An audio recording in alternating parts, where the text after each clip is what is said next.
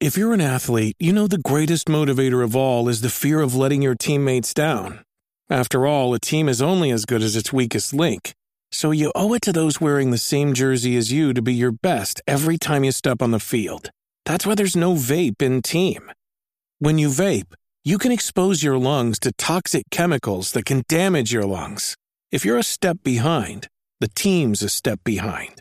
Brought to you by The Real Cost and the FDA.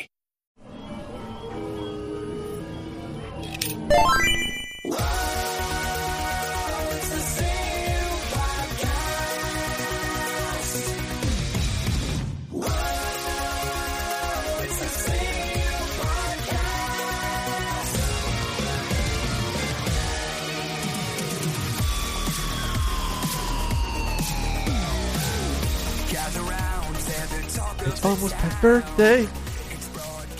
He's gonna be old. Welcome to the Completely Unnecessary Podcast for Tuesday, May 5th, Cinco de Mayo. Alongside the disruptor, Ian Ferguson. Why am I there? I am Galaxy Purple Pat Contri. On the show this week, we'll be talking about the big Nintendo data leaks. We'll be talking about the Billy Mitchell lawsuit versus Twin Galaxies. Recent Heritage auction video game results, which we're kind of starting to do every month, which is nice, and a Q&A and a Patreon poll. Ian, how was your weekend? It was pretty decent, actually. Pretty decent. My shoulder pain has started to reduce itself. I got a steroid injection in my shoulder on, I think it was Thursday or Friday, and it's helped a little bit. I don't think it's everything. I gotta hang that picture back up while you talk. Keep going. Yeah, important. Okay. So got the injection. We'll probably have to do some physical therapy. Have you ever had a corticosteroid injection? The needle is fucking terrifyingly long. I had a some sort of weird growth tumor on my knee around where I had surgery. And they didn't know what it was, so instead of just hacking it off right away, which they should have done, they fucked around with these steroid injections for like 2-3 months. Yeah, they were painful. It gets in there. I remember that. Yeah, like this is actually, it's shooting to get in between the joint. Like it wants to get in there. So okay. It's not just a. It's like a thick one. It's not just a surface injection. It's it's getting in there, and they numb you with the cold spray and all that. It doesn't actually hurt that bad. It's just it's terrifying to see them come in with normally the needle on like an inoculation or something is like that long, and it's like, oh my fucking god! It's like, just get behind me, put it in. That sounded bad. I was going to say. Get it over with. Put that on a t-shirt. Get behind me. Put it in. I also downloaded and started playing Streets of Rage 4. And I am happy to report that Streets of Rage 4 is really fucking good. Okay. Really good. I saw Andre playing on Twitch. I have my strong opinions about things. I worry about things. And when things turn out good, I'm not going to pretend like they don't. I'm very happy when things turn out good. Examples I was worried about Bloodstained when I found out that Way Forward was doing it. I ended up really liking Bloodstained. With this one, I was afraid that the first trailers that I saw, I didn't love the animation style, and the game didn't look like it... It didn't look like it really conveyed like the impact that's important in a beat-em-up. I think that's one of the most important things in a beat-em-up is that you actually have to feel like you're hitting something. The sound design's got to be good. Sounds good. But you get that slight stagger slowdown when you hit someone, like in Final Fight. Final Fight does it really well. And the Streets of Rage series does too. I've just always been afraid with these, when people grab these series and try to bring them into the modern era after so many years of not having done anything. And keep in mind, the last Streets of Rage we saw was, I think, 93? 94 was Streets of Rage 3? I was worried about it. I was not excited. But it came out, and I started hearing really good things in the lead-up. Our friend Joe Modzleski from Limited Run, he's been a big... he was like a big cheerleader of the game as he as time went on, and he was able to play like some stuff of it. He was like, this is going to be good, and it is. I haven't beaten it yet, but the soundtrack is fantastic. The game feels great.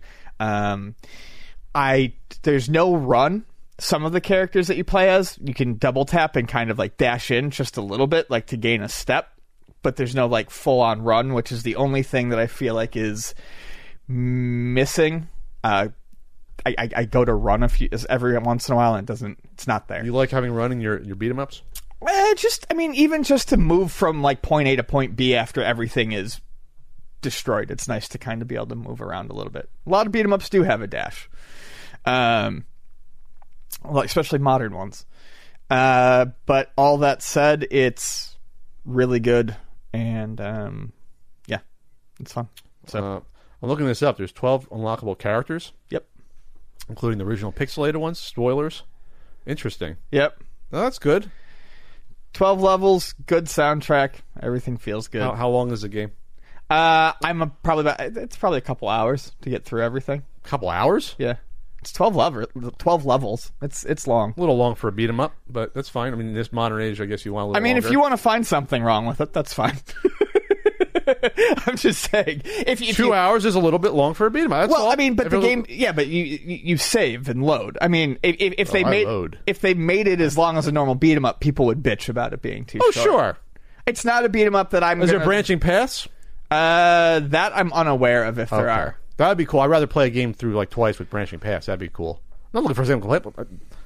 On the Genesis, those fucking Streets of Rage games were like 25 minutes. You're done. Get out. Go home. You know, on the Genesis. Yeah, I'm fine with having to sit down, twice to beat 'em up if I'm enjoying it so that I don't burn out on it. I understand. I definitely believe there is, especially in shooters, I often feel like there is a benefit in brevity. Yes. But unless there's enough variety in the enemies and stages. There's a benefit to brevity in these arcade-type games. I feel like Final Fight is... one of the best paced beat 'em ups, but for something that is releasing for our console for $25, I understand the desire to put a little bit of extra length in there. Sure. So yeah. Anyways, it's very good, and I'm happy it came out as good as it did. I'd love to see more beat 'em ups that are truly good come back. Oh, and one thing I wanted to mention. This is important. They did something with the super moves that I absolutely fucking love. Okay. So you know how in a beat 'em up, whether it's Final Fight, Double Dragon, I believe, does them. Lots of beat 'em ups. When you do your special move, it takes a chunk of your life away. Not Double Dragon, but okay. It takes a chunk of your life away. That's always been really, really annoying to me.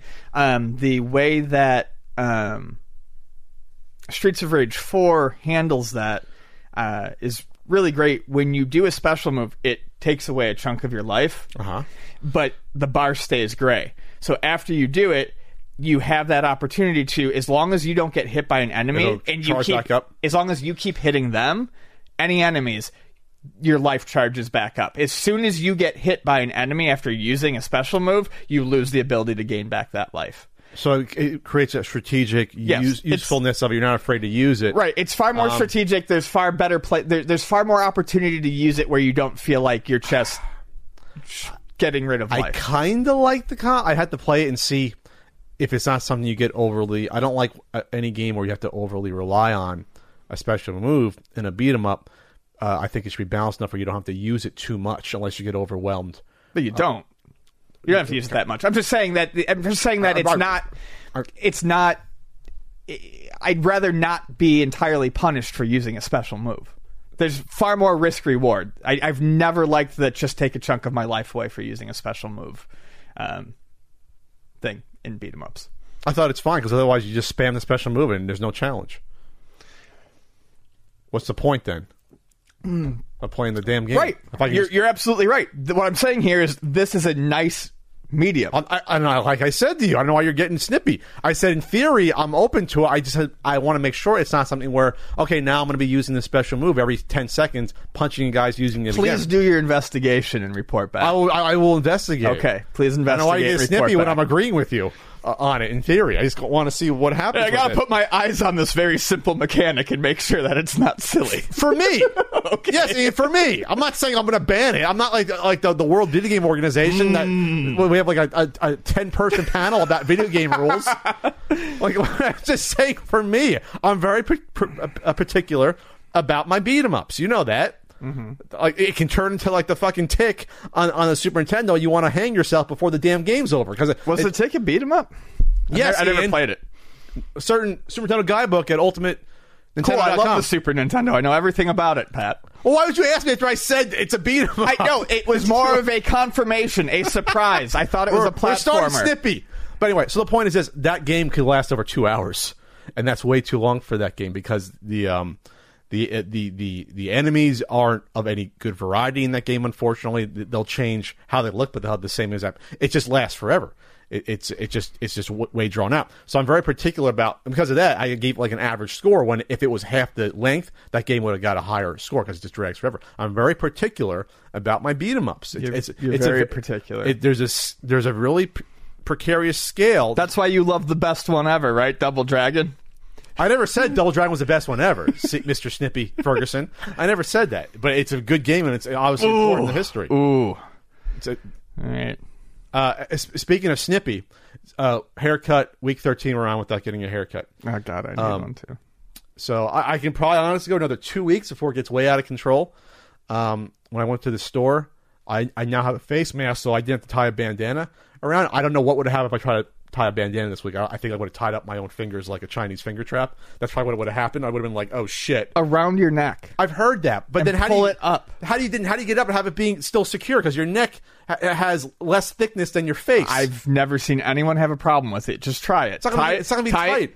It is tight. Tie it to a proper tightness and then slide it up over your nose, and the tension between your nose and here holds it to your face very tightly. Well, I don't have to anymore because I have a face mask that someone made for me. I can wash. There you go. So there you go.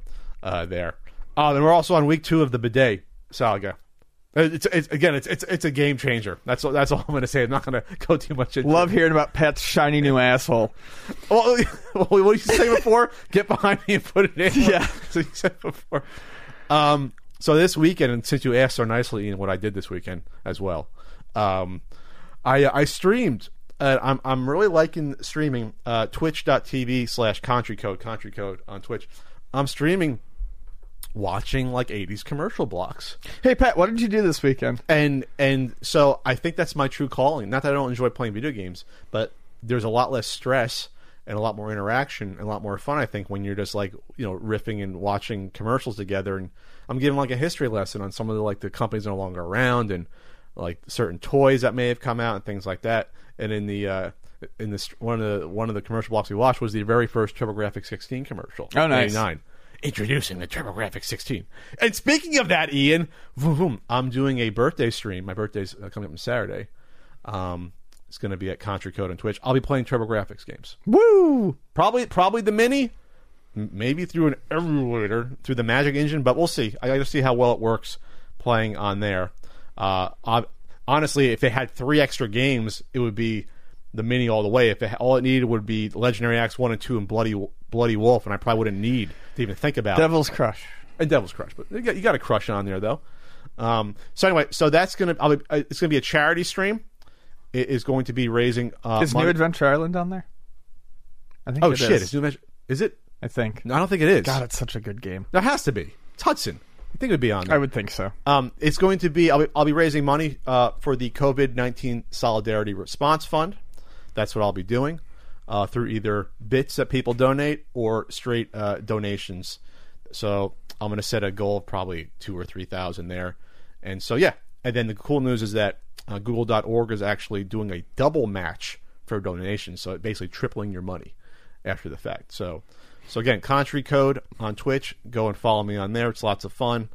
And I'm starting to finally figure out how to use Twitch about 6 years into its real existence. So that's good there. We just passed May the 4th. Can we not? Can we just literally... Can we? No, please. I'm begging you. Stop. Stop. Snippy Ferguson. Please, just fucking once, can we not talk about that property? What do you mean that? We haven't brought up that in a while. All right, let's talk about Star Wars. Let's talk about... I was going to talk about Everyone loves Star Wars. May the 4th wasn't a thing until I think social media. I don't remember May the 4th being a thing like 15 years ago. It was, but it or 10 Disney, years ago. Disney definitely took it and ran. They took with it like when they got the property. Yeah, they ran with it. That's how I feel. Is that yeah? They like, we don't need a reminder of Star Wars once a year. Oh no, I don't. Plus, I'm on your side, Ian. I don't know why you're like fucking jumping down my throat. We don't need a reminder. I just don't want to hear. I'm so. If there is one thing on this planet, I'm fucking breaking down right now. It happened yesterday. If there is one thing on this planet that I am so fucking sick of that I never, ever need to experience anything having to do with it ever again. You want the property gone? It's Star Wars. You want the property? I don't. And the thing is, like, to all the Star Wars fans out there, and there's I'm a Star Wars and there's fan so many theory. Of them. That's cool. Like it. Like, I'm not hating on you for liking it, but me personally, I am just so drenched in the sticky fucking awfulness of the mediocrity of what Star Wars has become. I can't do it. I honestly, I'm at the point where, like, every day that goes by, I am less and less likely to watch The Rise of Skywalker. I don't know if I'm ever going to see that movie. You're not excited that Taika Waititi is going to be directing a Star Wars film? Love Taika Waititi. I saw that yesterday and I groaned. It's like, can't we just let it fucking be dead for like 5 years? Not when you spend $4 billion on it. I know, and it just that's a lot of green, Ian. It's a lot of celery to spend. Oh, a lot of crisp lettuce. A lot of lettuce. Stack the cheddar chips. Fuck, I just don't want. I can't. It was different when it was like once every 20 years you get a few films. It's like, oh, this feels like an event. It's not an event anymore. I finally read some spoilers for Rise of Skywalker, though, and I was like, boy, I'm glad I was not looking forward to this movie. Well, they rewrote that thing heavily. Yeah. I mean, even when you look at the... and that's not because I may know someone who worked on the film. When you look at the... Like, they have all the art of books... Well, they're totally different than what they ended up with. Yeah. Like, there was supposed to be, like, some spider Sith monster originally. They're like, oh, I want to see that in the movie. Yeah, the same person had explained that to me as well, and I was like, wow. And you had more of Dark Rey, like, teaming up with, like, a Dark Kylo. I was like, this is some cool shit they're going in here. And originally, Kylo was not going to have some dumb fucking redemption arc that is there for no fucking reason at all. It was just going to be, yeah, he's a bad dude. He's a bad guy. You go after them. Sometimes we have bad guys. Not everyone needs to fucking have redemption and have a weird kiss for no reason. Sorry, they kiss at the end. Spoilers. Oh, do they? It's after, you know, there's no, it's not earned at all because, you know, he tortured her and killed Han Solo and, you know. Anyway, it's a weird movie. It's a weird movie. Right. I'm just going to say that. I enjoyed it for what it was, but it's a weird movie to watch. It's like, it's almost like a, it's, you know what it is? It's almost like if they gave the average person, we want you to tie up this series, put in all the ideas you can. We'll give you 2 hours and 20 minutes to do it. We want as much nostalgia as you want. Throw it in there and put it in a blender. That's the movie most people would have made, which is not good because most people don't know what would make a good Star Wars film. Or you can't make a fucking movie by committee. And that's exactly what this movie is. For better or for worse, I'll let you decide when you watch it. And plus, the Abrams cut was like before when he submitted to Disney, it was like 20 to 25 minutes longer, and they didn't tell him they were cutting out 25 minutes about. Oh, I heard that. Yeah, and he didn't like know until he's like what until he watched it or something. So I guess they were afraid of having like a 2-hour, 45-minute Star Wars movie or 2 hour. They needed every fucking minute that they could because so much happens in this movie. Sorry, we were treading ground. I talked about it. I think I had a video about it. Onward. I think I had a video, a Rare Pat video review on it. But anyway, so you want to talk about the Summer Games Fest that was announced? Yeah, I feel like I should mention this. Summer Games Fest was announced. Jeff Keighley, longtime video game industry fella. Video game awards guy. Yeah. Awards guy, yeah. You know, used to always be at E3. One of the news topics we talked about was how strange it was that he wasn't going to be at E3 this year if it was going to happen, kind of signifying the, you know, the end of E3. We discussed that? Okay. We did. At least I think we did. But yes, so all these festivals and game conventions and everything have been canceled. So he got together and has basically created what's called Summer Games Fest, and it's a loose umbrella. Sounds like an Epic's game. Huh? Sounds Epic's, like an Epic's game. Yeah. Games Fest.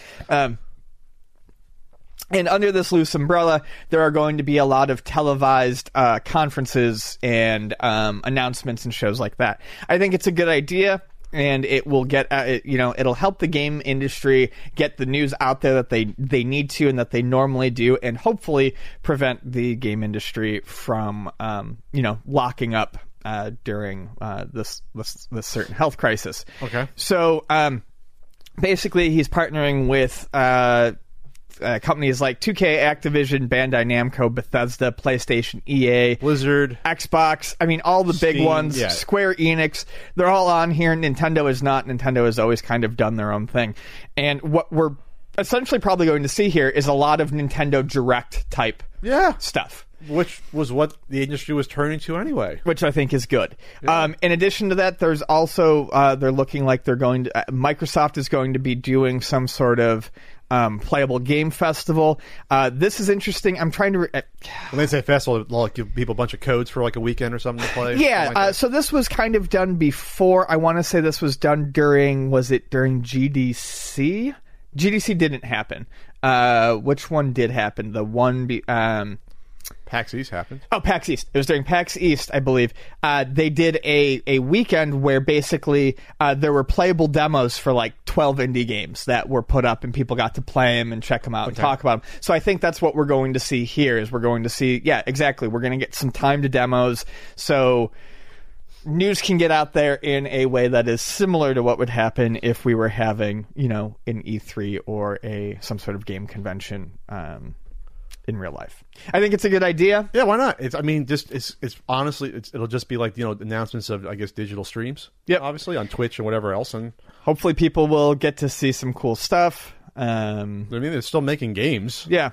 So they're still making games. You need some way to get that info out there, and I think people will enjoy this. It'll give people some little things to look forward to over the summer. This is running from May to, I think it says, August. Yeah. So, yeah, we'll have more info on that shortly. Sure. And then I was going to bring up something else, and now it just escaped me that something I was going to bring up. Oh, thanks so much, everyone who got in on the Nintendo Guidebook Twitter giveaway. Got like 2,500 retweets. I don't think I've ever tweeted something that even got that many retweets, except maybe the few times I was in a Twitter story for saying something goofy. About something like when they canceled the NES Classic, I got put in the Twitter story in a couple of times. But I'll pick the winners later today, tomorrow, and then if you got maybe you win a signed book, and I'll do a Super Nintendo giveaway maybe next month. I'll do that there. Beep-a-baba. I'll do a beep-a-baba. Hey, we're trying to give something back. Beebly-deebly. You can put it on eBay and sell if you want. I don't know. Papa-dupa. Do what you want there. Anyway, so besides that, I have about 4 days left. 3.5 days left of being in my 30s here. And I guess I'll talk about more next week, but I don't feel too weirded out yet. Maybe it'll hit me on Saturday, on the 9th, where I'll be like, hey, I'm officially, is that middle age when you're 40? Officially, what's middle age nowadays? It used to be 40 was ancient. Back when you used to live to 57 years old, like 40 years ago. You think I should be feeling all right? I don't think there's any reason for you to not feel all right. I think I'm in pretty good health. I got my heavy bag installed a week and a half ago. I've been using it almost every day until my body said you can't use it more than 6-7 days in a row. Enough. Your body's going to break down. So I'm like, okay. But then again, I probably couldn't do that when I was 30. So I think I'm doing all right. I think I'm doing cool. I'm encouraged by that. Good. And plus, I got my mom's skin, so I'm all right for a while. Wow. You met my mom, right? I have. I have her cheeks. I have met your mom and your dad. Mama and a papa. They seemed nice to me. They probably weren't going out of their way to be mean to me. What are you trying to say about my parents? You asked me if I met them, and I said they seemed nice to me. Why did they add going out of the way to be mean to me? Why would they go out of the way to be mean to you? It's a joke, Pat. I don't know. I don't know what you want me to say when you ask me if you've met my parents. What do you want me to say to that? Yes, they seem nice. I didn't ask you about parents. I just said I have my mom's cheeks. You said you've met my mom. And I said yes. Did I say that? Yes, you said it right. Jesus Christ, Pat, pay attention to what you say. You said you've met my mom before, and I said yes, I think so.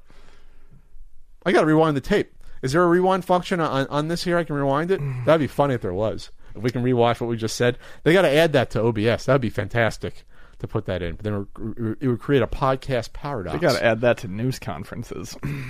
Oh, really? Well, what so they've got to add that. What are you trying to imply about our news conferences? Nothing. Something weird things being said. Yes. And bringing up Donna Reed trending today, which I thought was strange. Oh, what? Really? Donna Reed was trending. I guess someone probably said it in a press conference. Oh, speaking of news, that's weird. I do it's some news that's weird but bad. Saw this morning. 5-year-old boy was pulled over in Utah on his way to California to try to buy a Lamborghini. Oh, really? Yes. We're doing a human interest story? What happened, Ian? Just gonna read this. Let's see. 5-year-old pulled over. Who was this? This is a CNN.com article. I'm just going to read this little blurb. A 5-year-old boy with $3 in his pocket was pulled over by Utah police while driving his parents' car to California to buy a Lamborghini. But then it gets crazier. The boy left in the SUV after arguing with his mother, who said she would not buy the luxury car for him, Utah Highway Patrol said on Twitter. What? So this 5-year-old had a real deal argument with his mom about wanting a car. So then he left to go to California. He made it from 17th and Lincoln in Ogden down to the 25th Street off-ramp SB I-15. That doesn't sound too far. But it was going 32 and a 70, it says. So he got to the highway, it seems like. He knew how to get that far. Holy shit! How did he see over the steering wheel? I don't know. He was sitting on the front edge of the seat so that he could reach the brake pedal to keep the car stopped while I was standing there, the cop said. Oh my god! All right. That's a fun one. Get the kid a Matchbox set, or they still have Matchbox and Hot Wheels, right? Get him one of those. Why does he think they're in California and nowhere else? He must have seen a YouTube video. I'm guessing there's a Lamborghini somewhere in Utah or a dealership. I guess not as much as California. Once he was pulled over, the child told the trooper he had intended to drive to California to purchase a Lamborghini for himself. He had $3. The starting price for a new Lamborghini is around $200,000. Right. I'm not trying to be too critical of the kid, but even when I was 5, I knew that cars cost a lot of money. $3. I'm trying to think it's not enough for a Lambo. When I was 5, I knew comp book was 50 cents or 75 cents. I knew what general values were. Yeah, I bought things for myself like candy. Come on, kid, what's going on here? Is that a breakdown in the Utah public school system there about not knowing what a car costs? Or maybe he thought he'd rent one or steal it. I don't know. That's a fun story. That's a fun human interest story there. All right, anything else to add to this strange intro? No. I'm really curious now if I honestly asked if you met my mom, because I know you met my mom. Yeah. You said you've met my mom, and I said yeah. Oh, I said you've met my mom. I wasn't asking if you did. Okay, you said you've met my mom. It was a statement. You've met my mom, if I said that. Fine. You still said you've met my mom.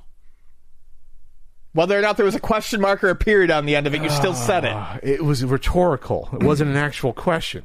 Meaning that you've seen our cheeks to compare them. That's probably what I meant. I have not spent a lot of time here looking at your cheeks. All right, Snippy Ferguson. Not spent a lot of time looking at your face. Your crotch. What did you just say? Your fotch. I thought you said my crotch. Your fotch. What is fotch? Is that an old-timey word? What does fotch mean? Is that a word? Fotch, verb, fetch. It doesn't mean face. It's fine. Okay. All right, Ian. Nintendo's had a really weird couple of weeks, and they've had a massive data leak. Huge data leak. Nintendo was... What's the word I'm looking for? Infiltrated? That doesn't seem right. Nintendo was breached in 2018, I believe it was, and they're still trying to kind of get an idea of just how big this data leak was. And it's become more... it's been more in the news lately because there was a lot of Pokemon stuff that has been leaked. Old Pokemon builds with Pokemon that weren't in the final version or different versions. Oh, that's right. That happened a while ago, right? Well, I think more has happened than just the Space World. I think it was the Gold and Silver. Sure. Builds that were leaked, and then it's had the They had the people weren't able to log in with their My Nintendo stuff or whatever it was. That just happened too. So, there's a huge chunk of material leaked. Some of the oldest material goes back to the 1990s. The leak supposedly contains code written for the N64, the Wii. the GameCube source code. Source code. Wow. So that's a lot. N64 demos. Yep. People love this kind of info, and I think there was something like 2 terabytes of data lost. That's the report, but it hasn't all been put online yet. Right. No, there's not 2 terabytes of data up online yet, but there's 2 terabytes of data that people are combing through. So this is like almost 20 years of data. Yeah. It's important to realize that 2 terabytes sounds like a lot now, but especially in the context of older software, older games, things like that. Sure. We're talking files that are, you know, fractions, I mean, slivers of the size of what a file is now. Sure. So this is holding a great, great deal of information. Sure. We talk about, like, the amount of, like, there's, like, developer, you know, notes and things like that. That's a ton of notes and documents and probably text files even and things like that about, you know, here's how we made the N64, step by step. Here's how we made the GameCube. And this is not something you usually hear about, something like this happening on this much of a scale. So the source of the material is unknown, but it is suspected, like I said at the beginning, that it originates from a 2018 intrusion at Nintendo. Zamis Clark of Bracknell, England, pled guilty to computer hacking for that. Was sentenced to 15 months in prison in April 2019 in a London court. He also hit Microsoft in 2017, stole a bunch of files from them, and uploaded viruses and malware. So, yeah, this is just, it's massive, and I can't think of any sort of data breach in this regards, at least. I mean, not talking like personal information, like a credit card data breach, but this is one of the biggest data breaches I've heard of that's like this, you know, in terms of a company losing, you know, all of its guarded information. When you talk about console source code, I mean, that's a whole new ball game. Not just for being able to rewrite emulators. You're talking about potentially creating your own hardware based upon if you have the actual source code, and you basically have all the design documents. This is how we made the N64. You can potentially make your own N64, right? Like that's nuts, and that's what Alex Donalds had said on here on Twitter. Said some of the implications of this leak are wild. Like Chinese companies could churn out crazy Wii, GameCube, N64 clone hardware from the source code the same way many do for SNES now. Games could have actually native fan-made ports to other platforms. That's what happens when you get the source code. Yeah. It basically unlocks everything you can do. So we didn't bring this up. I'm surprised we didn't. But there is all this talk going around about a PC port of Mario 64. Is that stemming from this? Oh, I heard about that. You think it's related? I'm gonna look right now. That's actually not a bad point. So this was originally these leaks came on 4chan in mid-April, and then it was verified, and then people were talking about it on Reset Era forums. Just a third of 1% is reportedly been released. A third of 1%. So that's like pat math. 1% would be, what is that? What is 1% of that? Is it 2 gigs of 2 terabytes? That's like 1% there. That's nothing. And then 1/3 of that. So that's like a third of 2 gigs is like 600 megs, if I had that right. It's less than a gig that's been released. It's nothing. It's minuscule. Yeah. There is a Super Mario 64 port for the PC that was released by a fan. It's being heavily guarded as to where it is. Doesn't say whether or not it was done using that source code, but I would be willing to bet that that's probably part of it. Do you think they could do it that quickly? I mean, who knows how long it's been out there? If this is coming from a 2018, you're saying it was they secretly had the source code. And if they're guarding where it is, who knows when they actually got their hands on it? So. Yeah, this means. I mean, and plus, if you have all the code of the actual, maybe there's codes of the games in there. You know, like then you can just make your own Zelda Ocarina sort of game yourself. You know, and just basically, you know, like plug and play it.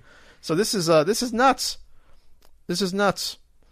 Man, if Nintendo finds out, we talked about the Nintendo Ninjas before in jest about coming after you.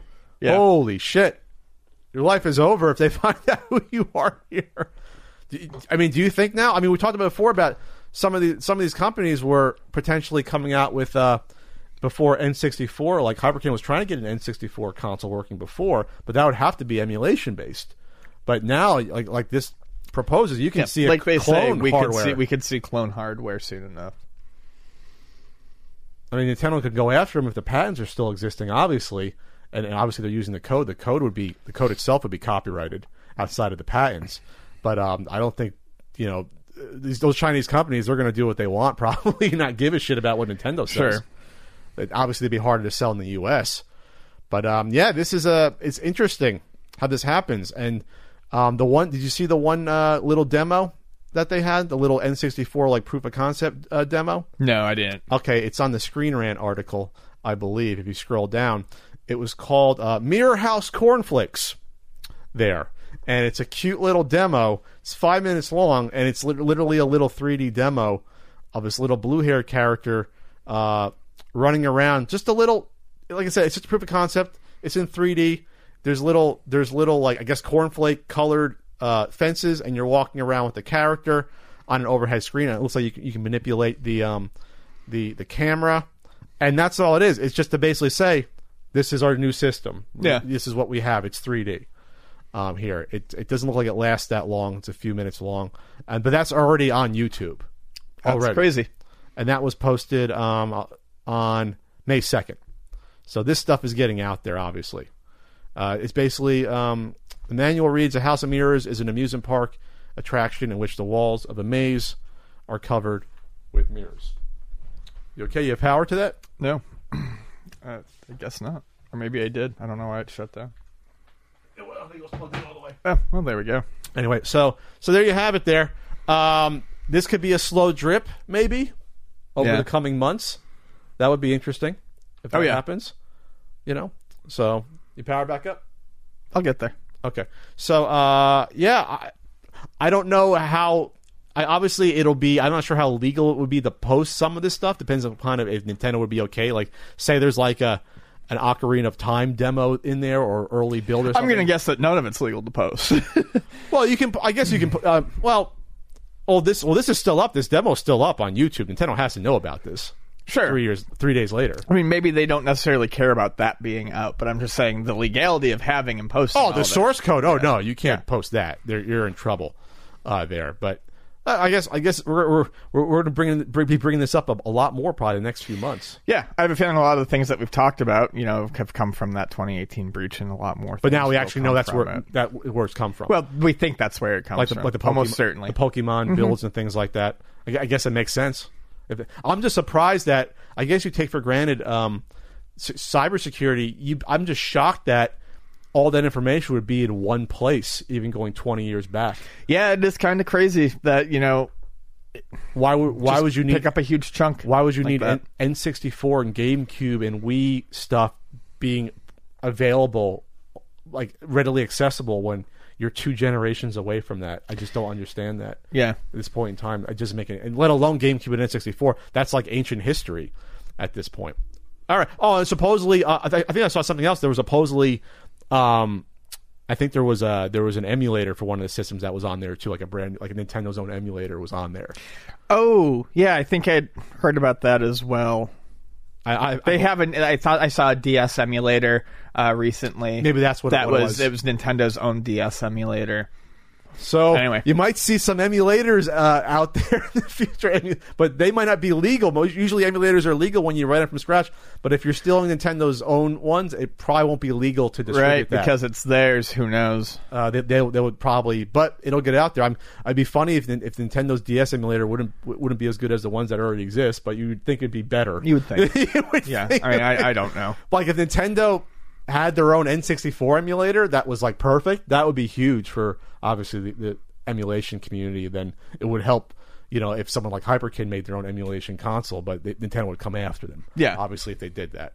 So, all right, Ian, we've brought this up in the past in various ways about the whole Billy Mitchell saga with Twin Galaxies, with him being allegedly cheating. At Pac-Man, Donkey Kong scores, and then Twin Galaxies doing their, by their words, their like impartial viewing of the past records and then striking them from their records, and then giving him a lifetime ban. I think this happened a year and a half, 2 years ago here. And then we also reported on, I guess, him threatening to sue Twin Galaxies, and he had the whole weird, like, 100-page document. With the picture of him on the cover surrounded by women. It was... What a fucking tool. Anyways. But anyway, so court filings obtained by Ars Technica show that Mitchell had already filed suit against Twin Galaxies in a Los Angeles County court as early as April 2019. Because Twin Galaxies must be based around there. That's where it is. Mitchell's defamation lawsuit misfiled as William James Mitchell versus Twin Galaxies. It's misspelled Galaxies. It's G-A-L-E-X in there. And not reported in previous press accounts. It's been slowly building to a planned July anti-slap hearing where Twin Galaxies will make use of a statute that lets defendants quickly strike down lawsuits that threaten public participation. Twin Galaxies says in court filings that its statements regarding Mitchell's scores were not defamatory and that finding in Mitchell's favor would have chilling effects on the freedom of speech. Okay, so what is an anti-slap? So... a majority of states, by this point, have what's called an anti-SLAPP statute or law. So what that is, I'm trying to see how many states there are, but it's a lot of them, California included. So basically what that means is if someone sues you for slander or libel, traditionally you'd have to get a lawyer. It'd be super expensive. You have to go through it. So what these states, especially since a lot of them are just trying to, big companies trying to silence smaller people or scare them away from, basically silence your critics. So an anti-slap was put in place as a law where basically it's an expedient way to go in front of a judge. It doesn't cost that much. Even if you get a lawyer, it wouldn't cost a huge amount. And basically the judge can basically throw things out in their face before it even gets building. Sure. So it's a way to prevent, big predatory actions from people that just want to silence you from actual criticism or freedom of speech, So this is what they're going to do here against Billy Mitchell. That's what they're trying Twin Galaxies to get it thrown out of court. So we'll see what happens at that point in time. I think it's ridiculous and it's very childish of Billy Mitchell. You have to follow a certain set of rules to have a score. If you don't follow that certain set of rules to have a score, then your score is no longer valid. You didn't follow that certain set of rules, so your score is no longer valid. It's very easy. No one has to put your score back in. So this is the angle Billy Mitchell's going for. He's arguing that Twin Galaxies published statements regarding your scores that basically by publishing that we're getting rid of your scores, that they were libelous on their face because of the implication that Mitchell did not achieve his record scores legitimately. So it's an implication. He's arguing that you're basically saying that since the scores weren't legitimate, you're calling me a cheater. That's basically the angle he's going for here, if I'm reading this right. So that's going to be his argument in court. Mitchell argues that Twin Galaxies at least implied that he was a cheater so that any reasonable reader would understand Twin Galaxies had called Mitchell a cheater who deserved punishment by stripping him of all his Twin Galaxies records and banning him for life from submitting further records. So... this is going to be a mess because then even if this gets past the anti-slap part, actually goes to trial, what would happen is that they would have to put Billy on the stand and have to do depositions. This is what happens when you go after someone for slander or libel. You're the one you're basically the person accusing is the one basically being put on trial at that point. Right. Because you have to prove that the defendant willfully said something they knew was false. So that means they're going to dredge up everything about you. They're going to look into whether or not you achieved these scores legitimately. Yeah. Because if you didn't, then the case is thrown out automatically. Right. So that means they're going to have to get experts on the stand. Billy's going to have to be deposed potentially about this. This is going to be a weird case where you're going to have like someone explaining, well, this is why it's... remember the whole thing about the MAME thing? This is why the MAME screen was here. That would have to be brought up in this lawsuit. Mm-hmm. All these fucking little minutia points. A jury would have to potentially hear all these arguments and come to the reasonable conclusion that Twin Galaxies thought that their own conclusions weren't true in acting, and they were acting maliciously on top of lying. They had to have known that they were lying. So, it's really hard to prove... these slander and libel cases, and they could last a while and cost a lot of money, which is why, again, this anti-slap things exist in, I think, a majority of states. Because it's just like, the judge might look at this and be like, what is this? Yeah. Just go home. Just leave. Just go home. Stop being ridiculous. So that's what I think's going to happen, but again, I'm not an expert on slander libel cases here. Mitchell takes particular issue with Twin Galaxies' alleged refusal to consider 25 sworn affidavits from eyewitnesses supporting his claims in favor of an exclusive focus on, in quotes, scientific evidence. Twin Galaxies founder Walter Day is quoted saying that he finds it unexplainable that my testimony as the founder and former owner is disregarded, while others, specifically the ones against Billy, are embraced. Well, they're looking at the footage. They're looking at, they were analyzing, it was at Arcade, was it MAME? That's going to be a lot of this, I believe, when it comes down to it. It's tough. It's tough. Again, this goes back to, like, a lot of these records are, some of these are decades old, right? Going back to the 80s. And it's like, who the hell was inputting them at the time? And what was the evidence? Are those VHS tapes still around? I'm so glad I'm not in this community.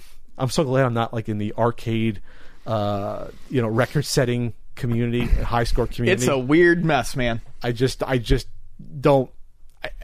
To me, it's just like holding on to that... hold on to it a little longer, and I just don't see the point. 40-35 years later, it must be a small community that cares about this shit still. It has to be at this point there anyway. So yeah, we'll see what happens. Twin Galaxies motion highlights that the 3,770 post dispute thread surrounding Mitchell's Donkey Kong scores. It was viewed 2.4 million times as of March 14th. The thread includes entries from 107 unique contributors and 211 public votes on the desired outcome of the case. Mitchell lost that vote in that thread 198-13.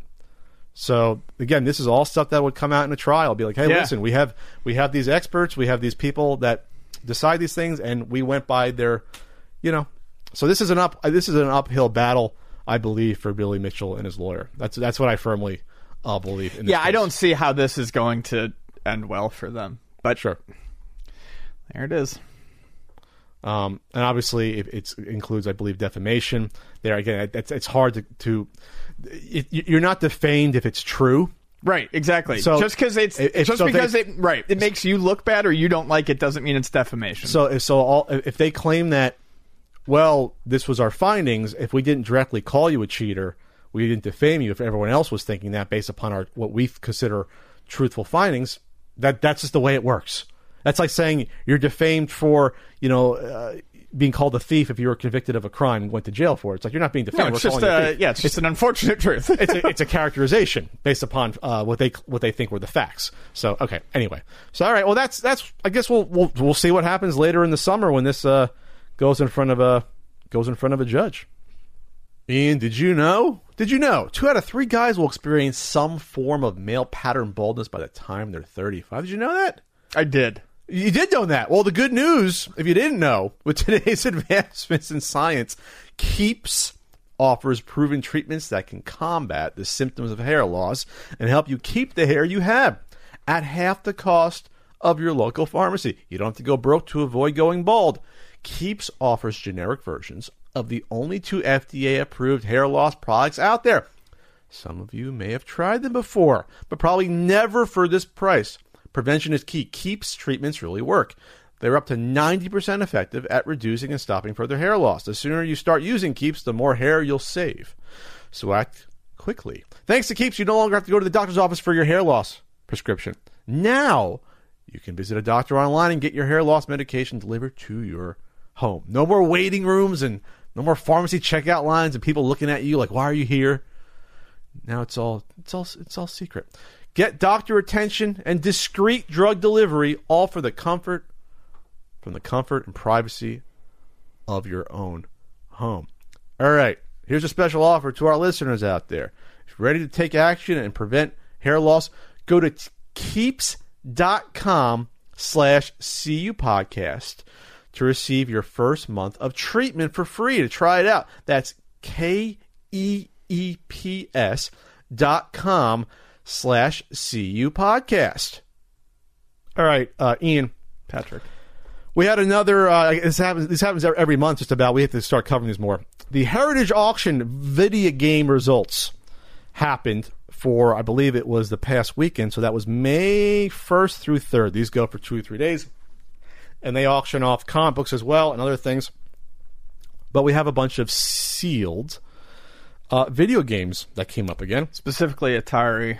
Mostly Atari. A chunk was Atari. There were other ones as well. And I think it's interesting because... we can see a new vantage point because in the past, a lot of Super Nintendo, mostly NES stuff.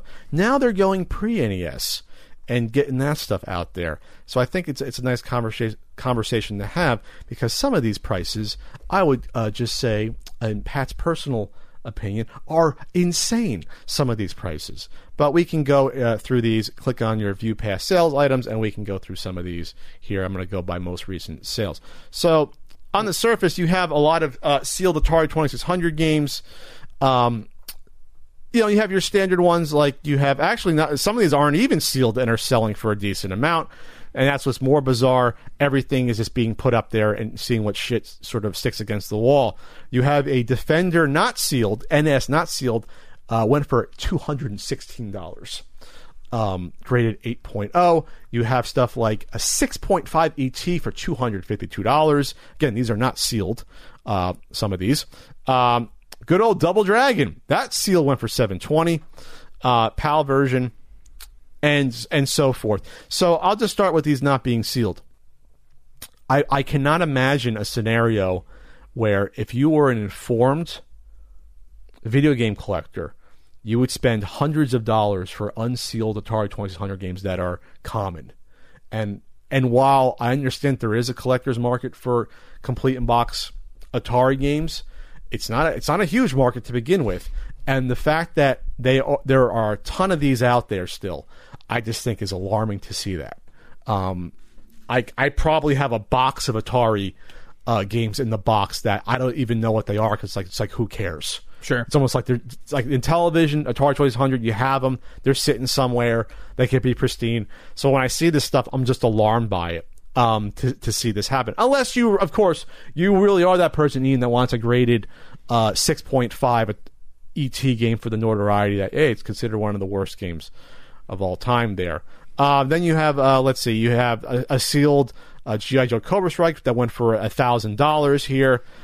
You have a Joust seal one for $576, Akari Warriors, which was a later release, $89, and that one we bring up because that was one they thought was rare till they found a fucking pallet of them. Which one? Akari Warriors. Oh, mm-hmm. A later release that went for $360, sealed.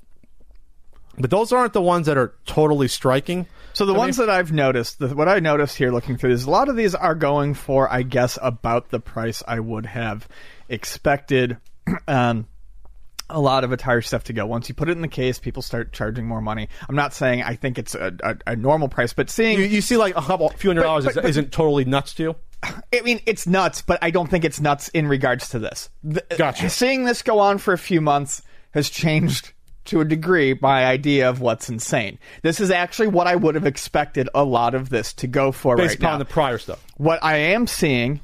and it's very obvious, and this is something I've always talked about. E.T. is not one of them. However, G.I. Joe is one at the 1,050. And then we have... hold on. We have... there's a couple other ones. I saw the Star Wars.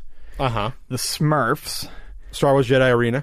Yeah, the Star Wars, the Smurfs. And was there a Spider-Man that went for a lot, too? Yes, that went for the most amount of money. So... what I'm looking at is a lot of these ones that went for a ton. Not all, are properties that people collect stuff for, anyways. Star Wars is popular outside of Atari. G.I. Joe has its own collector base. Spider-Man stuff obviously has its own collector base. A lot of this stuff that went for over 1,000 is stuff that I could see people who are interested in memorabilia in general for something would go after. So, sure. So it makes sense to me that these would... I'm not saying that this is necessarily the price I don't necessarily think that they're worth that, but I think looking at it, we can make that deduction that a lot of it is because these are things that are popular in general. Okay. that's fair enough. These are the insane ones. There are a couple, though. Rampage. No. Okay, ready for the insane ones? Yeah. Adventure, $2,400. Yeah. WADA 7.0 NS. Does NS mean not sealed? Is that what that fucking means? Is that really $2,100 for I have at least one of those in the box in my garage. Is it because it's a certain one? Ah. And what adventure did... What, I'm not seeing that adventure on here. Is it? It's on page 2. Okay. Page 2 and jump down. $2,401. By the way, these all include the buyer's premium, the 20%. So if you... Okay, so even 20% less than that would be $2,000. You have to include that in a purchase. It's what someone is paying for an item. That's what it goes for. Well, before you decided not to. I've always been like... When you talked about it with the Nintendo PlayStation, I said that and I was like, no, I've never... It's like... Oh, so you changed your mind. Yeah, okay. it's like shipping on eBay, because I've always had that too. You have to include it in the price. If that's what someone pays for an item, that's what the price is. Yeah, but it's not... But that's not how it's even auctioned off, though. It's like... They don't even mention that. That's not... They paid for it. Okay. Well, don't claim that you didn't say that last time. I'm just saying it's what they paid for it. I was wrong last time. I've been fairly universal about that. Okay, then I disagree with you, because I think it's something that if it was obviously it would not be included in a cash offer to the same person. It's a finder's... But in the future it will. It's a finder's fee. Yeah, it's still what it costs. I think it's dirty to include that. I don't. It's the amount that was paid. That was okay. What it was worth to the person who wants to own it. It's not worth arguing about now. No, I'm just saying it's what the person felt it was worth. So back to the issue here. $2,400 for Adventure is nuts. That's insane. Not a rare game. Obviously, you had Ready Player One sort of bring it back into people's, I guess, the public eye. Yeah, there was a minute where it went for like $15. That's a dirt common, obviously, Atari game. Donkey Kong. $1,400. That again, not sealed. NS means not sealed. Not sealed Adventure for $2,400 is nuts. That's nuts. These are people that don't know what they're buying. I'm not seeing them on page 2. I'm not seeing any Atari stuff on page 2. Frogger, Ian, sealed $5,000. It's on page 2. They're right here. They're like halfway down after the PlayStation stuff. I'm not even seeing PlayStation stuff on page 2. Okay. Frogger, $5,000. Mario Brothers sealed $9,000. This can't be right. This has to be... Is this Pac-Man...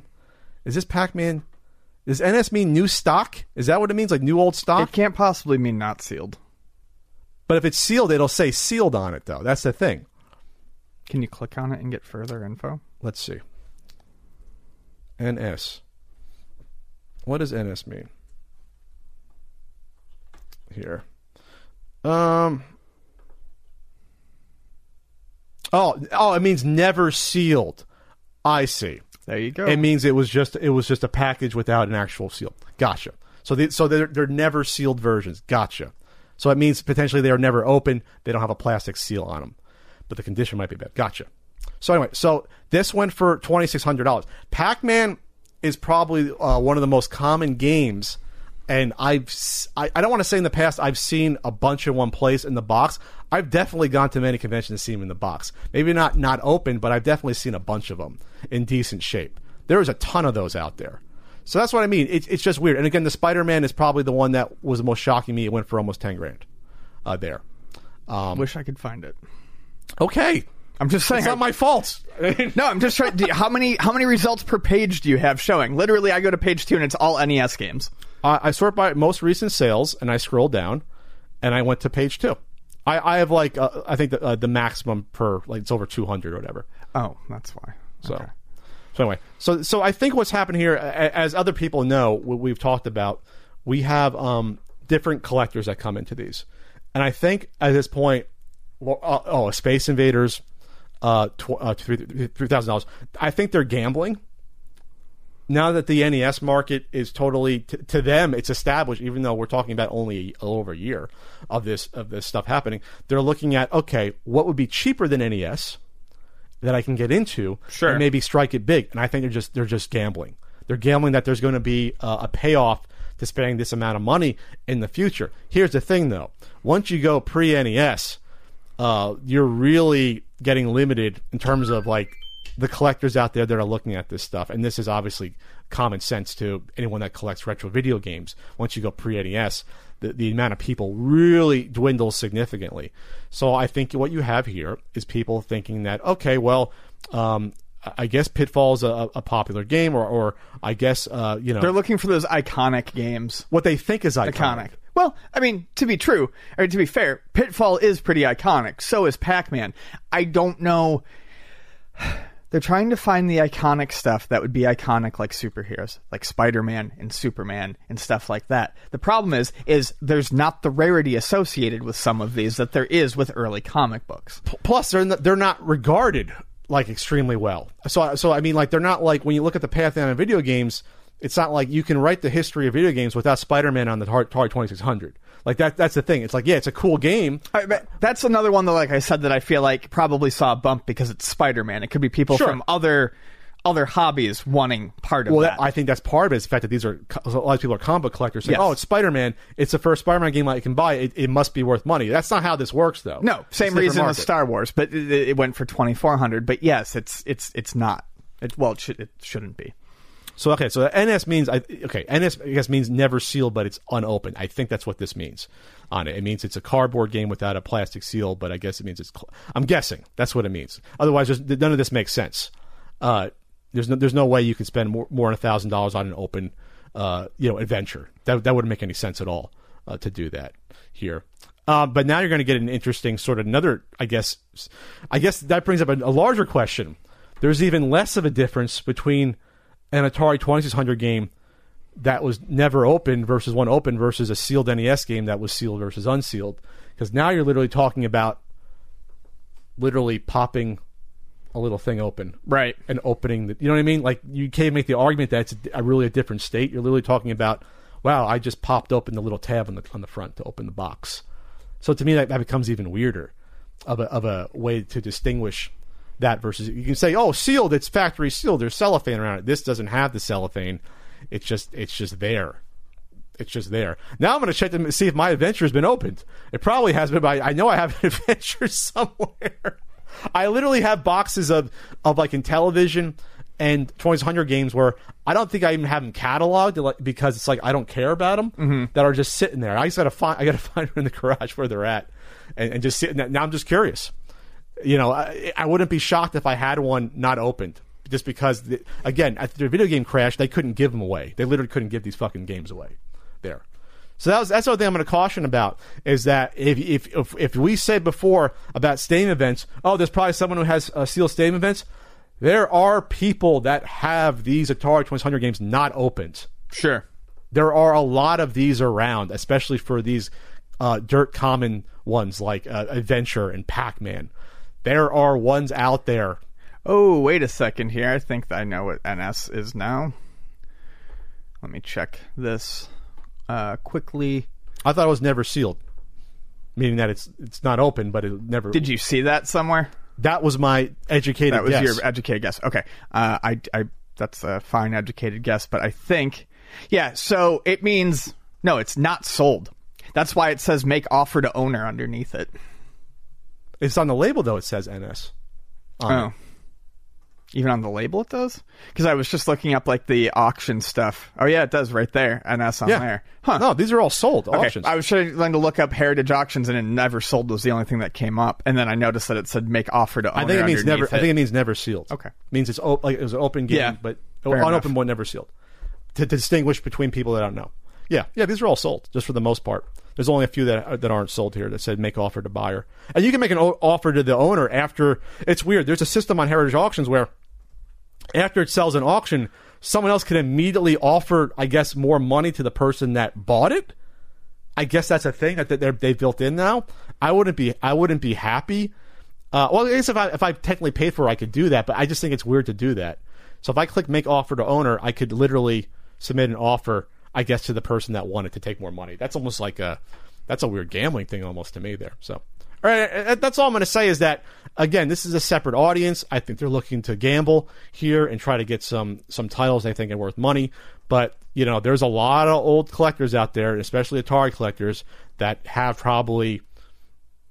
Some probably have multiples of these laying around. Like, multiple people have multiples of some of these titles unopened. They have to. They didn't sell... I mean, they produced way more than they could sell of some of these back then. You know, so... Are we done arguing for this segment? Anything else? Sure, if you want. We didn't argue. No? Mm. All right. What we got next here? Oh, we got a Patreon, Ian. How do you access the CU Podcast Patreon? Patreon.com/CU Podcast. I do... I do writing once a week. We do the full video podcast. It's made available to you. Yes. And we'll get it made available on YouTube as well at some point via the subscriptions. We'll try that. Still got to try that. We also do a poll every week. Every week you can partake in a poll and we will discuss it. I also do a hangout. You do a hangout. I do. Gotta probably schedule that. So... This week's Patreon poll topic in third place, Star Wars memories as kids/teens, 15%. Second place, NBA Jam deep dive discussion, 23%. It's hanging on. And in first place, 62%, Ian, N64 collecting. Is the library worth diving into? Well, I've given my opinion on that a few times before, but I think it's been more popular lately. The N64 is worth getting into if you like the N64. You don't necessarily need someone to justify that for you. On the other hand, I don't feel like it's particularly worth getting into overall because it doesn't have a large variety of games. Yes, there are good games on the N64, but even some of the best game lists, as soon as people start, really...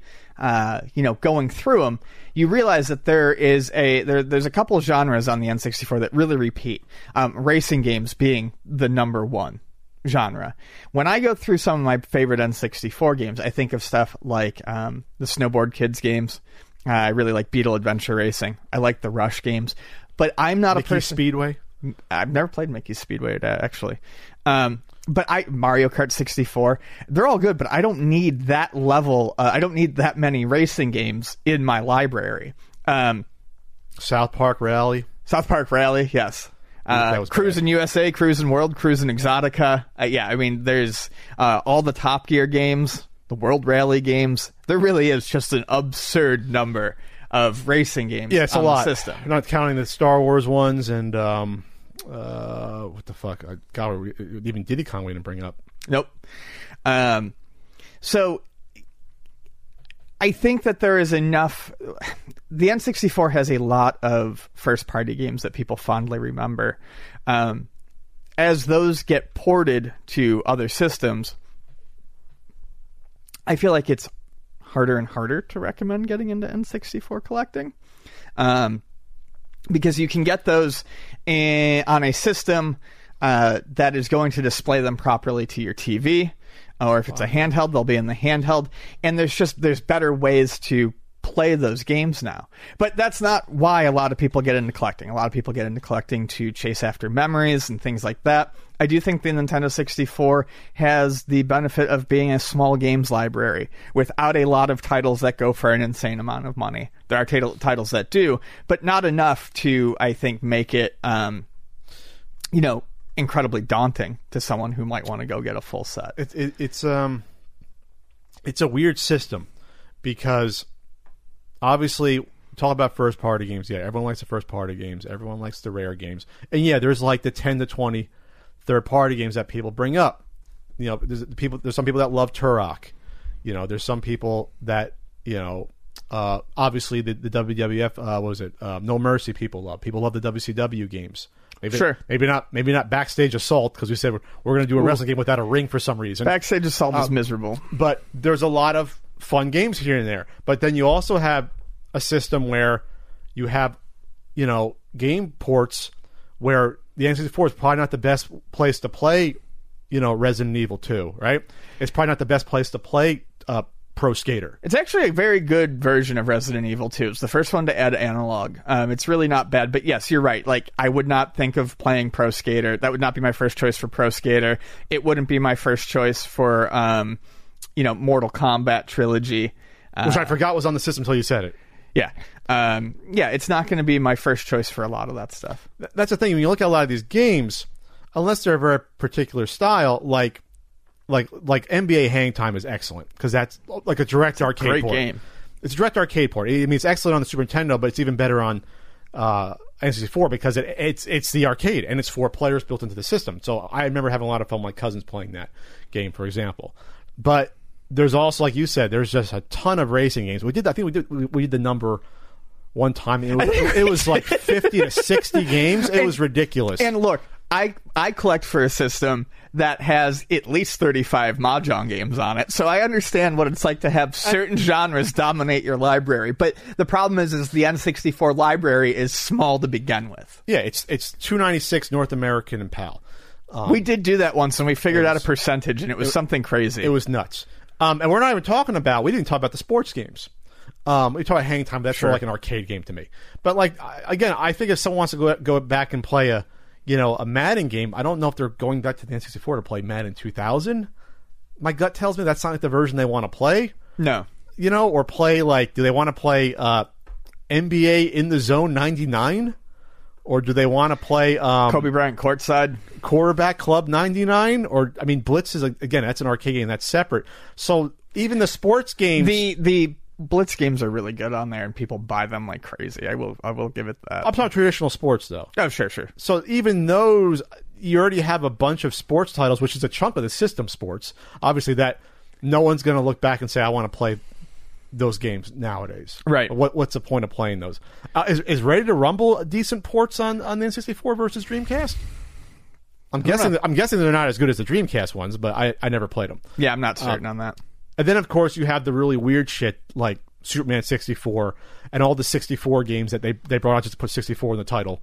There's some of those. Virtual Pool 64, Virtual Chess 64. I don't think we need the power of chess on the N64. I just don't see that being a thing. Did you say the power of chess? The power of chess on the 64, yes. So that's what I mean. It's a weird system. It's just a weird system. And it's also weird, though, when you look at collecting it, that there's not a lot of, accessories for it. In terms of first-party accessories... In terms of first-party, there's, nothing. I think I told you there was a fishing thing in Japan, a fishing rod thing that came out in Japan, but not here. And that was first-party? I believe it was first-party. I have to double-check. Just research for the upcoming book. But you have, the transfer pack, if you count that as an accessory. Sure. Microphone. And if you count the Rumble pack and memory cards, which they also made third-party. There's, it's not interesting. And obviously they had crappy steering wheel controllers and things like that. But there's no light gun at all. Mm-mm. So it's the first Nintendo console without a light gun. So that's one less genre, one less. And I don't know why they didn't bother because they probably would have sold. So it's just to me not interesting because of that. Looks like it's an ASCII controller. ASCII? Yeah. So not first party. Okay. So it's not a system obviously for RPGs. Oh, no, absolutely not. There's only, two? One or two? Aiden Chronicles, Quest. Those are the ones that you... there probably was one or two in Japan. Ogre Battle. But... That's not... Ogre Battle's more of a strategy RPG. And the RPGs that are on the system are not generally considered great. I like Quest 64. I think it's cute and quaint. But it's not like a... It's not like a deep dive like people were getting on... the PlayStation at the time. You weren't getting any Square Enix level stuff. And then you have weird ports like StarCraft, where I cannot picture that being fun to play with an N64 controller at all. I just don't picture that. And then you have to see what's actually compatible with the mouse that came out in Japan. It's just a strange system. It's not to me. I'm not when we go off on the N64. It's not like, oh, we hate this thing. It's just it's just not. It doesn't stand up. The library just doesn't stand up. It does not excite me. If it excites you, that's fine. As a whole, because the weird stuff or really bad stuff, it, to me, doesn't have a charm. I would never want to play Superman 64 in my life. But I'll play some crappy Super Nintendo game or some crappy NES game for fun. Yeah, but like, I mean, at that point, I get it and I agree, but at that point, that's a very much, for every person like us who wants to do that with the Nintendo and Super Nintendo, there's people out there who want to do it with the N64. It's just not our thing. Yeah, but then it's just, I'm just saying it's less charming. The N64 aesthetic is less charming. They may think it's more charming. In general, it isn't, because that's not a retro style that's come back in vogue. It's gross. 16-bit, 8-bit pixel art. N64 has been sort of... I like low polygon stuff, but I don't like... I don't need it with that aesthetic. I don't need it with the fog and stuff attached to it. I'm not trying to push a product that's not going to come out for at least a year and a half, but what's interesting is that I actually want to now play like Quake 2 on the N64 and see how it plays. Sure. I'm actually interested in playing... You always bring up Doom 64. I will review Doom 64 for the book. I will do that. It's a good game that is flawed on the 64. Definitely, I would suggest playing it. You're going to have to review it for the book, but definitely play the Switch version. It's better. But I'm not looking forward to the person that's have to do a lot of these sports titles, you know, or like Jeremy McGrath Supercross 2000. Maybe it's a fun game, but I mean, like I was going to say mile wide, puddle deep. It's not even a mile wide though. The N64 library. It's like a river-wide, puddle deep. It's a crick. That's the thing. It's a strange console. You really have to love the aesthetic. And, I mean, you can literally probably take out the sports and racing games, and you're already down to, like, probably 290 games left. Yeah. Oh, excuse me. No, far less than that. In the U.S., North America, you're down to probably 200 games. Yeah. That aren't sports and racing at that point. We're counting like the 10 wrestling games. So if you're not into wrestling, that's 10, 12 less games right there. Because remember, there was an ECW game as well. Mm-hmm. So you're already coming down. There's just not a lot of genres of games. At least, or if there's a genre, there's not a lot. Like how many puzzle games are there? Like a handful of puzzle games? Pokemon Puzzle League. Tetris, New Tetris. Magical Tetris, New Tetris, Tetrisphere. There's like 6, 7. So that's what I mean. It's like it's just not a well-rounded system. It's not well-rounded because even the fighting games isn't. Oh, there's like no fighting games. A handful of fighting games, and yeah. In terms of fighting games that people would even maybe take seriously, you've got your MK Trilogy and your Killer Instinct Gold, I mean, and Smash. We count Smash. And Smash. As a fighting game. No one's going gaga over the N64 War Gods port. Oh, War Gods! I remember that game. My cousin had that game. That was weird. Or. What is it? Fighter's History? Yeah. What was that like? Fighter's History. Fighter's Destiny. Fighter's Destiny, yeah. Is that the one where you made your own moves? I believe you can create your own moveset, yeah. It was interesting, but I mean, it's a strange system. And but you can collect the different colored consoles. That was the first time Nintendo's like, we can't really sell you anything else. Well, I think collectors for the N64 do have a lot of fun with that, and if I was into the N64, I'd probably be that way too. There's the limited edition controllers are beautiful for the N64, and that's actually something that I do enjoy looking into. People should look into it. I can't remember who wrote the article. There's like a whole article I read a year or two ago just on controller collecting for the N64. The amount of official variants. Was there 20 of them? There's so many. You know, with those weird skin ones that were kind of official too. And there's a lot of really neat like official N64 controllers. I'm not saying like different designs. They're all the same design, but like this store had its own official one with like its logo on it, and there were these weird colors. And yeah, I like the N64 controller stuff. I think it's neat to look at. I probably own all the mainstream ones except for the weird Nintendo Power one. I do have the banana one somewhere. It's not in great shape, but I think I have just about all the standard, I guess, North American ones. But no, I don't have like the ones that were like skinned differently. Yeah, I like all of those. I don't think I've seen those in person anywhere. There's probably so few. No, they're like supposed to be very, very rare, some of those. Let's see. Red, yellow, blue, green, black, gray, great purple, atomic purple, jungle green, fire red, ice blue, watermelon red, smoke gray, extreme green, and gold. I guess those are the regular standard ones. Watermelon. So those are the ones that are retail North America. That's like 15 or so. And then obviously the Nintendo Power, was it 200th issue Nintendo Power one? Yeah. And then obviously the banana one. And I think that's it for those ones, besides the reskin weird ones that are semi-official, I guess, there. So, that's it, you know. And then No other real... Was there a fighter stick joystick for the N64? No, there's no games on it that would really take advantage of it. There's literally nothing that uses 6 buttons as a fighting game. Mortal Kombat uses 5. I don't think there's any... There was never a stick in the U.S. And let me just say something about the N64 controller. Is that I don't think I've maligned it. I don't think it's a terrible controller, the N64 controller. I just think there was a couple of weird things they did to it that I think, in retrospect, they should have redesigned. The shell, the shape is not my issue. My issue is just the general crappiness of that analog stick. Well, it just goes. Yeah, if it didn't get so loose, and if it had something like a little bit of grip on the actual top of it, instead of just... You get Nintendo thumb or N64 thumb on that after a while if you play... I would like it a lot more if it was just a slightly better joystick. But as an analog, it worked great. Having, like, you know, 3 pressures to the left and right for Smash Brothers, like, that was good. I really dislike the 4 yellow control buttons. Camera buttons. And I think that's a disservice to yourself, really, because if you really think that we're going to have camera buttons to use in every single game that comes out on the console, you're really banking on the 3D, polygon. And what if it's a 2D game?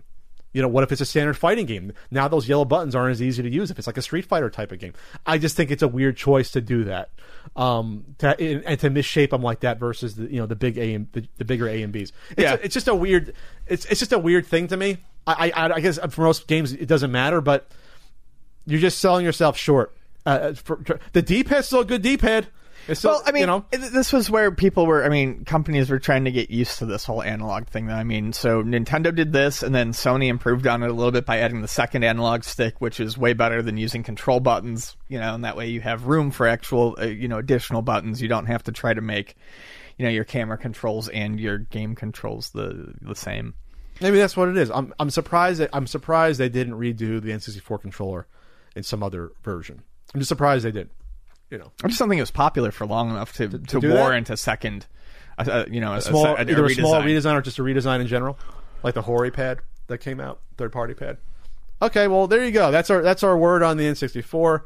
It's a stream wide, maybe stream deep, or deep still. Stream wide. I'm just saying shit.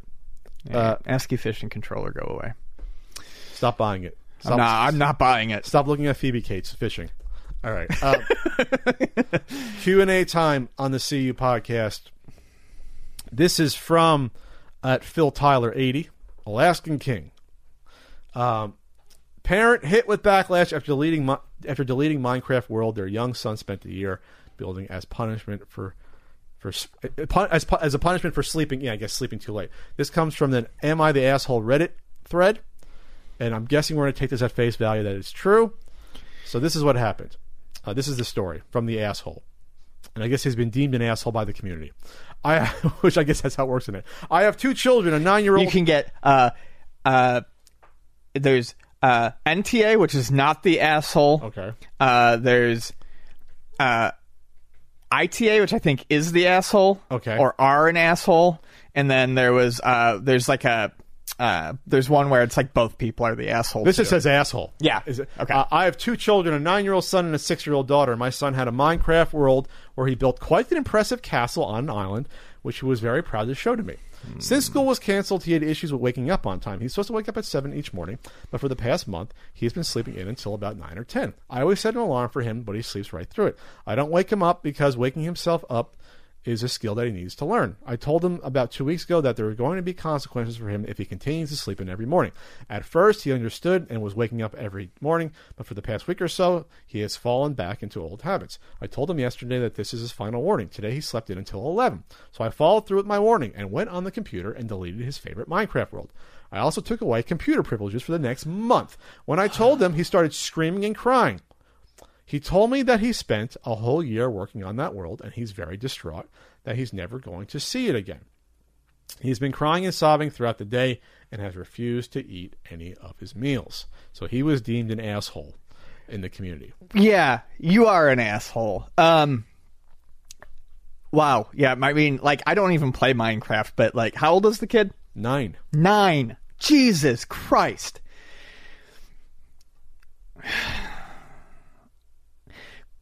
Parents, look, I feel weird offering parenting advice because it's always me saying I'm never going to have kids. You need to understand why things are important to your kids. You need to understand, make sure you understand the things that your kids are doing. And if this guy did understand what Minecraft was, then it's definitely him being an asshole.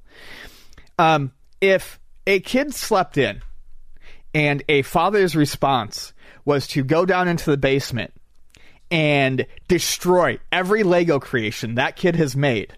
Are you good? Yeah. Okay. Was going to destroy every destroyed every Lego creation that kid had built over the past year, that father would be rightly fucking pilloried. Like, he would just, I mean, that would be a absolutely awful thing to do. Destroying, you know, your kid's creative outlet. Minecraft is just Legos for people without the space. And without the actual Legos. You're putting in the same amount of time. You're doing the same amount of building. You're doing the same amount of creating. And yes, people and kids put hundreds and hundreds of hours into these things. Taking away computer privileges, that's fine. That's normal fucking parent behavior.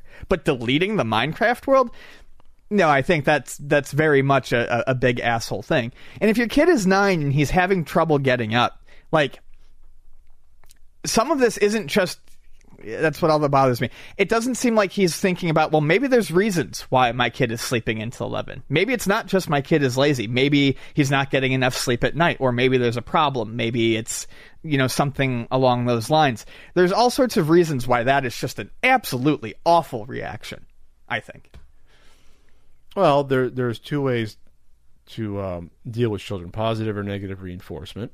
This was obviously negative reinforcement. Versus positive, where you reward someone for doing well.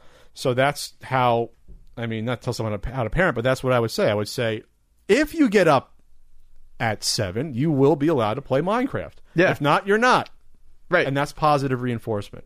It's that easy. You don't have to fucking delete his goddamn Minecraft world. Yeah.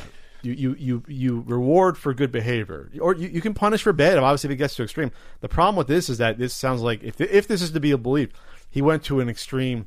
An extreme, which he didn't maybe understand, which I don't know how you don't, if, like, it's not like... That's what I'm saying, like, pay attention to what your kids are doing. Understand what they're doing. Be interested. Because I think any reasonable parent... I don't want to jump to the conclusion that every parent is an asshole. I feel like maybe if this parent knew what it was, they wouldn't have done that. You know what I'm saying? It's not just I think like, they know, because if they're going online, they know they feel guilt for asking about...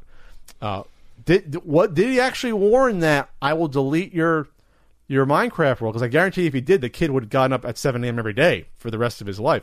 Yeah, the kid needs some discipline, obviously. Sure. Sleeping through an alarm, and there's no excuse for that. You know, get up and fucking do your... You still have schoolwork when you're at home with all this going on. You still have stuff to do. But, obviously, I feel horrified. Because obviously the kids are going to remember this forever now. I mean... Yeah, that's going to be something where even if they patch it up, that kid is going to be... They're going to sit around.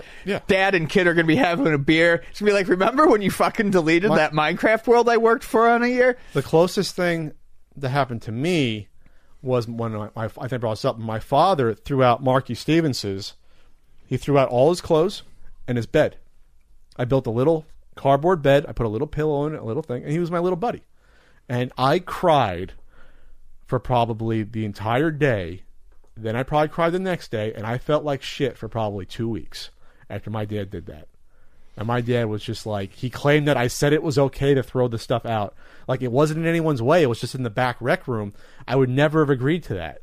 Like why would, like... So my dad always had a weird... He still to this day has a weird thing about, like, clutter. Like, you look at me, it's like, yeah, that's where I get it from. But, like, he went to the extreme and threw out things that there was room to keep. That, like, he went to the opposite extreme. So, like, he would throw out, hey, I'm going to throw out all your NES boxes or all your Nintendo Powers. Like, it's a stack this big, Dad. It's like, it's not a lot of room. Keep it in the attic. Like, right. he went to this weird other extreme, like, not wanting to have all this weird... Like he went to the extreme. Opposite end of hoarding. And, of course, he creates me now from this. Like, he went somewhere, I can't throw out anything because he threw out shit he shouldn't have. Thanks, Dad. But anyway, so that's what I mean. It's like, but I still bring it up to him because it showed, like, how callous... your parent could be in doing something, having a total disregard for the emotional health of your child. And just not understanding or taking the time to understand what something might actually mean to your child. Yeah. It's not just the fact that Marky Stevens, you know, he still has clothes, but it's the fact that I had this relationship built up with him. or he was like my little friend. And I literally adopted him as a Cabbage Patch Kid. They literally have adoption papers. It's something special. That's why Cabbage Patch Kids were popular. It wasn't just having a regular doll. You know, can't call him an action figure. It is a doll. It's a kid. I mean, you could put him in some action situations if you wanted to. Did they sell a military outfit? I think they did for Cabbage Patch Kids. Did they? Really? They had sports outfits and NASA and everything. But, yeah, so it's just, I hope with time... First of all, how did you delete it for good? You think you would have, if you were... Well, that's the only thing I'm wondering is it truly deleted for good, or is there a way to... Is it in the recycle bin? I don't know. Wouldn't you have made a backup of it in case your kid behaves? And even just to scare him? Maybe that's one of the things that, hey, I delete it. See him cry, then you say, no, I really have it, but let you know how serious it is. That would still be bad. It wouldn't be as horrible. Maybe you do that. You keep a backup somewhere. So there are some Cabbage Patch Kids wearing camo fatigues. I don't know if these were made for them or if they were official. Well, that salmon-colored overalls, and my great aunt made that. Nice. That outfit's made it. The socks are, those are the replacement socks. No, those are the real socks. Oh. The socks. My father. The worst thing was my father threw out the shoes. So I thought he's going to hurt his feet now. Right. Marky's going to hurt his feet. Like, that's just cold. It's just cold. It's a cold world. But I did buy a replacement clone. That exact model with the original outfit, so that's what it was. So I knew you had done something. So I have the original outfit, which was like a sports, I think number 21 or something. I have the clone that, but now I feel bad. I don't want to declothe the clone. It's not now. I don't want to punish him for something my dad did 35 years ago. Now I'm in a weird conundrum now. A lot to unpack. Here. I don't think Mark, you want me to do that either to the poor clone hanging out in the garage right now. So now it's I don't know what to do. I don't want to strip the clone Marky Stevens and then have to sell a naked Cabbage Patch Kid. That raises too many questions. Oh, well, that's all the time we have for today's completely unnecessary podcast. Pat, I'm trying to save you. You don't want to argue that one for some reason. That one you want to slide right by. I'm trying to save you on this one. I just think it's something to be thought of. Don't throw out 6-year-old thick but quick. I wasn't thick but quick then. I was quick. I wasn't thick yet. I wasn't thick until after the NES. I wasn't thick until about 8, 9. I started to get thick at that point. 8 years old was thick Pat. The Ocho. The Ocho. Yeah. NES didn't help. Obviously, my mom making brownies every other day and cookies didn't help. They were good, though. After school, nice warm brownies. Oh, man. Sorry, what was I saying? We were wrapping up that Q&A. Are we wrapping up the podcast? You want to do one more? Yeah, we'll save that one for next week. Okay, well, that's it for this Argumentative CU podcast. Really wasn't any different than any other CU podcast. You were combative more than usual. You were. Just saying, roll the tape back. You went at me a few more times than usual. This Saturday keeps you on your toes. I'm on my toes all the time. That's my problem. Even with CBD. This Saturday, Ian, my birthday, I'm gonna have a. Is it your birthday this Saturday? Birthday stream for charity. See, you're being snippy. TurboGrafx to raise money for coronavirus pandemic relief at twitch.tv/countrycode. Maybe Ian will show up. Probably not. I mean, not here. I'll show up in the stream. Maybe I'll call Frank. We'll do a Frank update. I'll call him up, have him say hi to everyone, since he usually shows up to... Well, he didn't show up for the last NES Marathon, but if we do a 10th one, we'll get him back for that. Perhaps I will pop in and play along the games that I have for my PC. You'll play along with me in your book. You'll know it's time now. What is that from? Just read-along books. Oh, yeah. You'll know it's time to turn the page when you hear the grasshopper hop like this, things like that. Yeah, and then obviously we got the books, we got the Blu-rays, we got the limited shirts at ultimatenintendo.com, and the enamel pins. We're over a third through the enamel pins. We're over a third through the remainder of the podcast. So we got less than 200 to sell for the pins there. Nice, and we have about 10 to 15 sets of the original buttons left as well. There. I'll probably hold on to a couple because I never held on to any of our T-shirts. We have like 6 T-shirts. I have none of the T-shirts myself in a size I can wear. Neither do I. But do you really want to wear your own T-shirt? I guess if you're a hack YouTuber, you do that in every video that you do. I know a lot of wearing your own T-shirt has never been a particularly good look. I don't think. I think the Danny one would be funny to wear. Sure, because it's Danny's fucking huge mug on the face, which is probably our worst selling shirt though.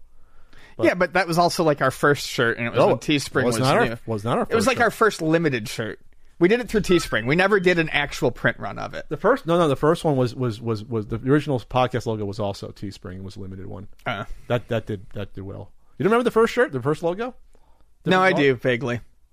Yeah, we've had 5 or 6 shirts. The limited one's actually my favorite one because it's nice and stylized.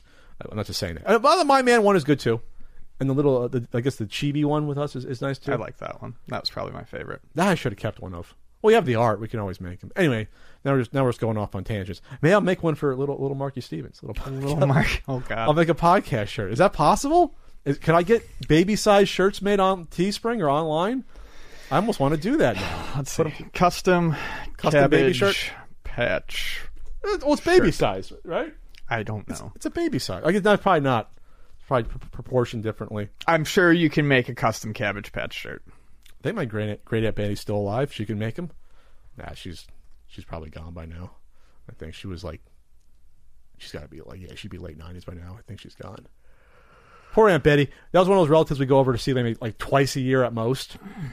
It was like one of those weird things where like you show up and it's like you barely know the right, and it's just a weird because it's like there's nothing to talk about, nothing to do. Because it's like my thought. I'm not blood related to these people at that point because it's like, no, am I? No, I am, because it was like my grandma's older brother. So what is that? Like, what is that in your relation to? You can't even, like, it's not even a word in our culture. You know, it's, I guess we called them aunt and uncle, but you know what I mean? Like, oh, no, your grandma's older brother would be your great uncle. It is a great uncle? Yeah. So my dad would go over, like, we go over twice a year, Uncle Jerry and Aunt Betty. And Uncle Jerry was cool because he did woodwork downstairs. He'd make all his wood things, like Mickey Mouse's for stuff for lawns and little displays and things. I love the smell of a wood shop. But it was weird because it was like one of those old people where like they would go to bed at like 6 or 7 and get up at like 4 in the morning. You ever hear those old people that do that? And it's just like we couldn't. That was the Scorpion. Scorpion? Scorpion. That's what we call them. My asshole grandfather on my dad's side, who is now dead. Too bad. I hated him. I have a bad history with him. But when I visited him out here, he would do the same thing. He would go to bed at like 7 and wake up at 4. And if I wasn't fucking up chain smoking and fucking drinking coffee at 4:30, he would start like outside, and the guest room window was right. What do you mean if you weren't chain smoking? You would chain smoke with him? I mean, I smoked cigarettes for years. So he required you to smoke with him? If I wasn't up, sitting on the back porch with him, fucking sucking down cigarettes and drinking coffee at like by 4:30 or 5 in the morning, he would start grumbling and trying to wake me up. Like, I couldn't fucking sleep. Like he was a cat that wanted to be fed? He was fucking miserable. He was a miserable human. Wow. Anyway. How did I use this against you, this podcast? I don't know why I didn't. It was sitting right here, my weapon. My dollar's for a weapon. Right in the chest. Was it on target? I think it was. Yeah. You got me in my heart. I'm dead. Oh, it's lonely. Anyway, so so that's it for the City Podcast. Gonna go get a burrito. Should I buy myself an ice cream cake for my birthday? I didn't last year. I think I skipped last year. I feel like you should probably get a burrito today. I still have one left over. Treat yourself today. Oh, okay, you do. That's right. You have a surf burrito. It's not my birthday today. That's fine. It's just a long work. Treat yourself today. I work until usually 7:30 on podcast. Treat yourself today. All right, we're getting out of here. We're done.